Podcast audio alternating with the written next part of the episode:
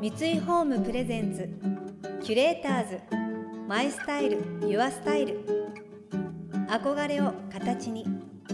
三井ホームの提供でお送りします。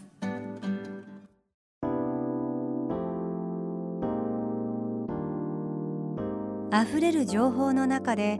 確かな審美眼を持つキュレーターたちがランデブー。今日のキュレーターズは山脇理子です。渡辺ポンです。想像力を刺激する異なる二人のケミストリー。三井ホームプレゼンツキュレーターズ。マイスタイルユアスタイル。ナビゲーターは田中れなです。今日のキュレーターズは料理家で文筆家の山脇理子さんと漫画家の渡辺ポンさん。山脇さんは日本旅館に生まれこれまでイタリアタイバンコクアメリカニューヨークなど各地で料理を学んできました。その後代官山で料理教室をスタート。現在はテレビや雑誌などさまざまなメディアで作りやすく親しみやすいレシピを発信されています。一方暮らしや心の中をテーマにしたコミックエッセイやルポ漫画などを書いている渡辺さん。ご自身のダイエット経験を綿密かつ面白く書いたシリーズややめてみたシリーズなどの売り上げが累計100万部を超える人気を誇ります。そんなお二人の出会いはある雑誌の企画がきっかけでした。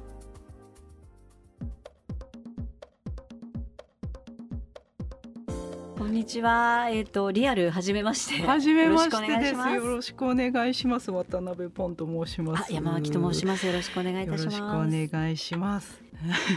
なんかリアルでねお会いするのは初めてなんですけどあの一緒にお仕事というかやらせていただいたのがあの、はいはい、レタスクラブさんの、えー、記事で。なんか私のことも書いていただいて、えー、なんかあの今回私が出した本っていうのが、はい、ちょっと人見知りに関係するような本なんですけどそれを書き終えるかどうかぐらいになんかポンさんの今回の本って出だしがこう一人旅から始まるけど一人旅の本ですごい面白いのがあるから読んでみない？って言われて手渡された本がリコさんの本だったんですよね。ありがとうございます。なんか多分共通の知り合いの編集者さんが。あそうなんですよね。ねやはり食いしん坊の。ね。でなんかそんな本のきっかけもあって今回のこの50歳からのご機嫌一人旅の特集ページが組まれたんですけどその中でちょっと私の漫画で莉子さんの本の紹介を書かせていただくみたいな企画があって私が読んで自分との共通点ここだなとかここが面白かったなとか読んでこんな風に思ったななんていうのを書かせていただきました。いやいやもう本当なんかありがとうございます。なんか素敵エピソード拾っていただいてて、えー、何よりもでも私はなんか私のあれは写真を見て書いていただいてあそうですね。あのとても可愛らしい人だと思って。ありがとうございます。なんかもうそれがすごい過保だよこれとか思いながら。なかなかねそんな漫画に書いていただけるなんてないんですごい喜んであの飾ってます。取り上げていただいたエピソードが、はい、飛騨高山のトランブルーっていうパン屋さんに、はい、はい、私がもうなんか20年ぐらいそこのシュトーレンを取り寄せしてるんですけども、はい、20年も毎年取り寄せしてるにもかかわらず、はい、まあ行ったことがなくて、はい、でそのパン屋さんだけを目的に飛騨高山に行った時にせっかくそのパン屋さんに入ったのに。多分あの人が私がずっとやり取りしてるマダムだなっていう方がいらしたのに、まあ、話しかけることができず 帰ったのいいんだいいんだそれでいいのだとか思いながら、うん、あのパンいっぱい買って何も言わずに帰ってきたっていうことを、まあ、本の中で書いてるんですけど。はい。それをなんかわかるみたいな感じで すごくわかります。ね考えてみると言ってしまえば相手の方も喜んでくださるかもしれないんですけど、はい。はい、なかなか言えなくてね。でも結局そのこの本が出て、はい、であのトランブルーのマダムは、はい、あのには本をお送りしたんですね。そしたらなんか「ああ」って来た時言ってくれればっていう なんかことをなんか後でおっしゃっていただいたりとかしたんですけどね、ね、なかなか言えないんですよね。こういうなんかビビリな、はい、あの本の中でもすごいビビリだっていつも書いてるんですけど、うんうんなんかそういうちょっと共通点みたいのがあるのかなと私もポンさんの本読んで思ったりしてました。キュレーターズ。マイスタイル。ユアスタイル。田中れながナビゲートしています。東京 FM キュレーターズ。今日のキュレーターズは料理家で文筆家の山脇理子さんと漫画家の渡辺ポンさん。山脇さんがはるばる行った飛騨高山のパン屋さんでマダムに話しかけれなかったというお話気持ちちょっとわかりますね。そのシュトーレンどんなシュトーレンなんでしょう？20年間予約し続けたっていう私も頼んでみたいです。山脇さんの新刊50歳からのご機嫌一人旅の中には旅先の美味しいもののお話もたくさん登場します。そんな山脇さんが料理の道に進んだきっかけは何だったのでしょうか？うちは旅館で修学旅行とかも泊まるような結構なんか大きな箱の観光旅館でやっぱ板前さんが住み込みでいてでも私彼の動向を見てるのが大好きで邪魔なんですけど子供の時からもうずっとあの厨房っていうか板場に張り付いてでまあ母とかにもあのあの仕事をやりたいっていうのをすごい言ってたんですけどもちろんあの何言っちゃってんのって感じで普通に学校行ってちょうだいみたいな感じで過ごしてたんですけどやっぱりなんかお料理がすごい好きで30代後半になってからこのまま行くと自分の本当に好きなことやらずに終わっちゃうんじゃないかっていうなんか危機感みたいのが40前の危機感みたいのがあってその時にあの料理の学校に通い始めたりとかしてただやっぱりあの自分がやりたい料理っていうのはそういう板前さんの料理とかではなくってやっぱ母の母がすごい料理上手だったんでもう母が作ってたような料理を伝えたいなと思ってまあやるなら家庭料理だなっていうふうに思って始めたって感じ。まあ最初は教室から始めました。始めたら、まあ、そこが皆さんがそこでブログとかに書いてくださって少しずつ教室に来る方が集まってっていう感じで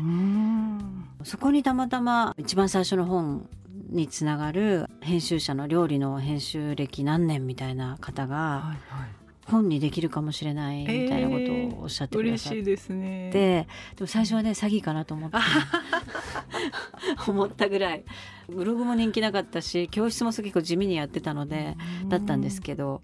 でその方がね晩ご飯食べに来たんですよ。えー、あの晩ご飯食べに行っていいですかって言われて、はいはいありえないじゃないですか、はい、会ったこともない人が。急に。急にね、うん、でその方があのライターさんと一緒にご飯食べに来て、はいはい、そっから2か月ぐらい、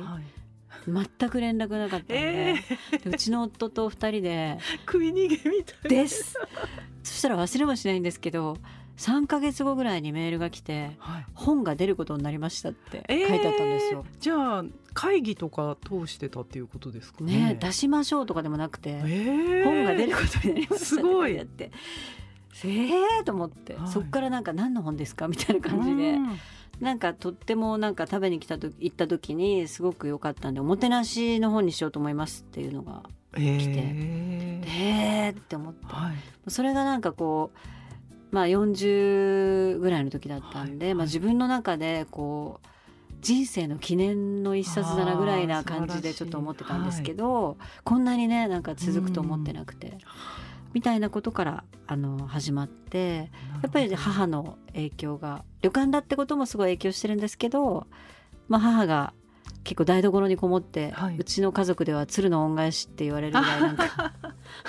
ずっと台所にこもってるような人だったんでその影響が一番大きいかなと思います。なるほど。なんか毎朝出汁を引いてたりとかあとやっぱり季節ごとに、まあ、旅館だってこともあるんですけど旅館としても梅干しを例えば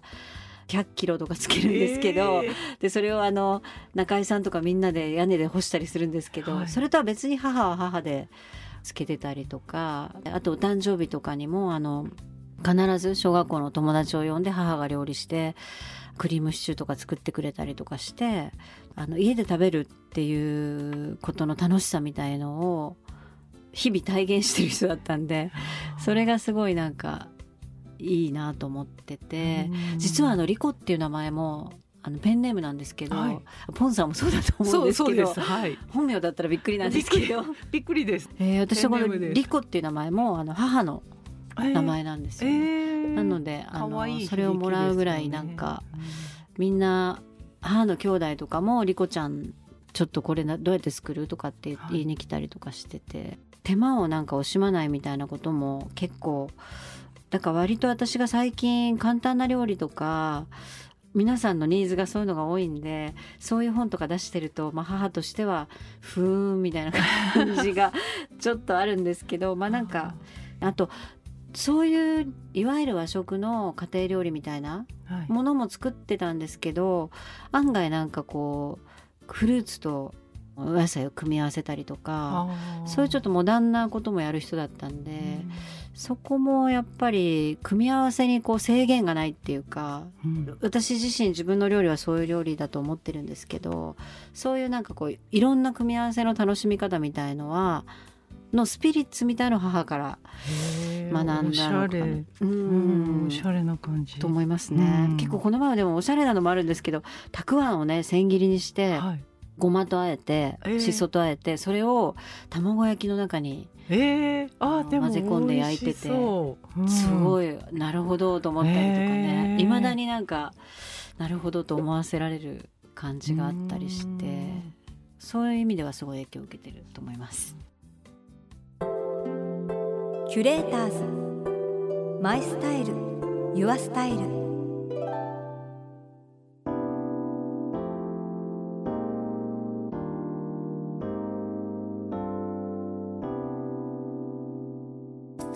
田中れながナビゲートしてきました。三井ホーム Presents Curators My Style Your Style。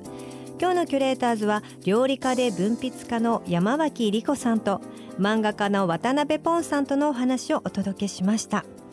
お母様からお料理の味を受け継ぐだけではなくて名前まで。こうやってこうお母様が作ってくれた味を覚えててそしてさらにそれを再現したり自分も誰かに伝えたいって思えるなんて本当すごい食べ物って本当食べてなくなるだけじゃなくて本当に思い出だったり性格とかその人の人生とかにもこうやって影響するんだって思うとあ私も心を込めてもっと丁寧に作りたいっていう気持ちが湧いてきます。山脇さんのエッセイ50歳からのご機嫌一人旅は大和書房から出ています。この番組では月替わりでプレゼントもご用意しています。今月は木製プロダクトのブランドアンドクラフツのキャンドルホルダーゆらぎです。管理の行き届いた山梨県の森林から調達したヒノキでできたキャンドルホルダー。お手入れをしながら使うことで天然素材ならではの変化とオリジナリティを楽しんでいただけます。番組への感想やメッセージとともにご応募ください。またインテリアライフスタイルなどあなたの暮らしをより上質にする情報は web マガジンストーリーズのエアリーライフに掲載しています。今月のリコメンドトピックは心地いいを広げるリビングスタイルです。詳しくは番組のホームページをご覧ください。来週も引き続き山脇さんと渡辺さんをお迎えして暮らしの中でやめてみたことについて伺います。それでは素敵な週末をお過ごしください。田中れなでした。三井ホームプレゼンツキュレーターズマイスタイルユアスタイル。憧れを形に三井ホームの提供でお送りしました。